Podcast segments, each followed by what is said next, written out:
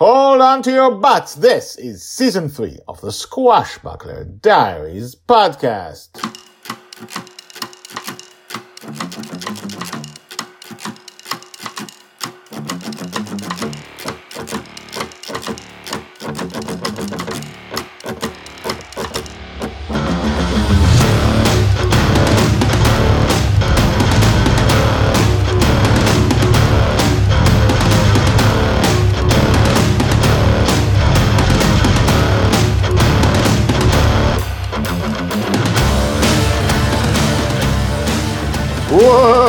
Welcome back! My name is Guy Hasson, and you are listening to the Swashbuckler Diaries podcast, a daily podcast about Joy Shelley, the girl who is lost in dreams.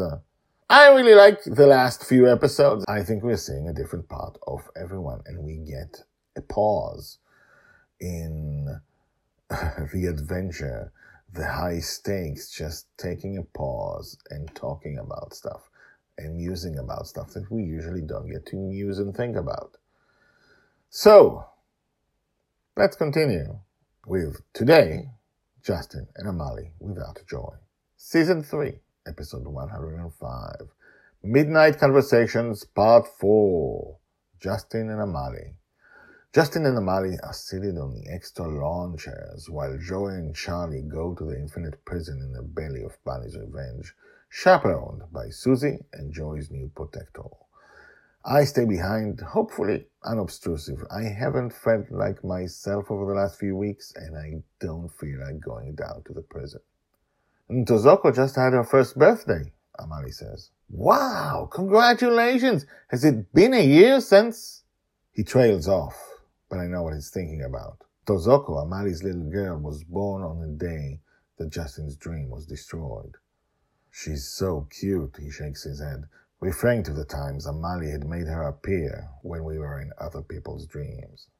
It's so sad that I can't see you two in the waking world. She's already walking. Is she? That's early. Is that early? I, I really don't know. Was Joy walking at one? Yeah, I think she was. I wasn't really counting her birthdays back then, but I think so. She was... She had a little wooden sword I'd given her. It was magic, apparently. You gave her a sword at age one? Oh, long before that. She had a play gun and a play sword before she could walk. We were... It was a different life. It was a dream. I didn't know it wasn't real, and I didn't know it was a dream. Amahle shakes her head. Don't judge me, Justin says, embarrassed. I really didn't know. No judging, no judging, she says warmly. Look how amazing she turned out to be. She was born that way, he says proudly. Do you ever... She begins, then stops. You're the last person I should ask. What? She thinks for a few seconds, then takes in a deep breath. When she was just born, I was so afraid for her that she would die in a cradle, you know, that syndrome. Oh, Sandra was talking about it, he says. S I D S. I used to stay awake, listening to her breathing, afraid to fall asleep. Like, if I would fall asleep, she would stop breathing. So glad I never heard about it when Joy was a baby. I think I would have freaked out and had nightmares about it, about choking her and stuff. She wouldn't have survived them. I'm getting shudders all over my body. Don't even talk about that. He nods, then remembers to add, okay. I thought I'd be less afraid now, but I'm not. I worry about her being sick, about being lost, about being taken by strangers, about so many things. Do you ever stop worrying? Justin laughs. Joy's home, her safe place, has a prison with hundreds of evil prisoners, with powers and magic that we caught before she was six. Amahle laughs. I know, I know, you're the last person to ask. They laugh together. You have to put it aside, you know, he says. Yeah? You have to leave it, or you don't function, at least with me. At least with Joy, where getting food and water can be dangerous. You have to get yourself to forget it, or you're just paralyzed.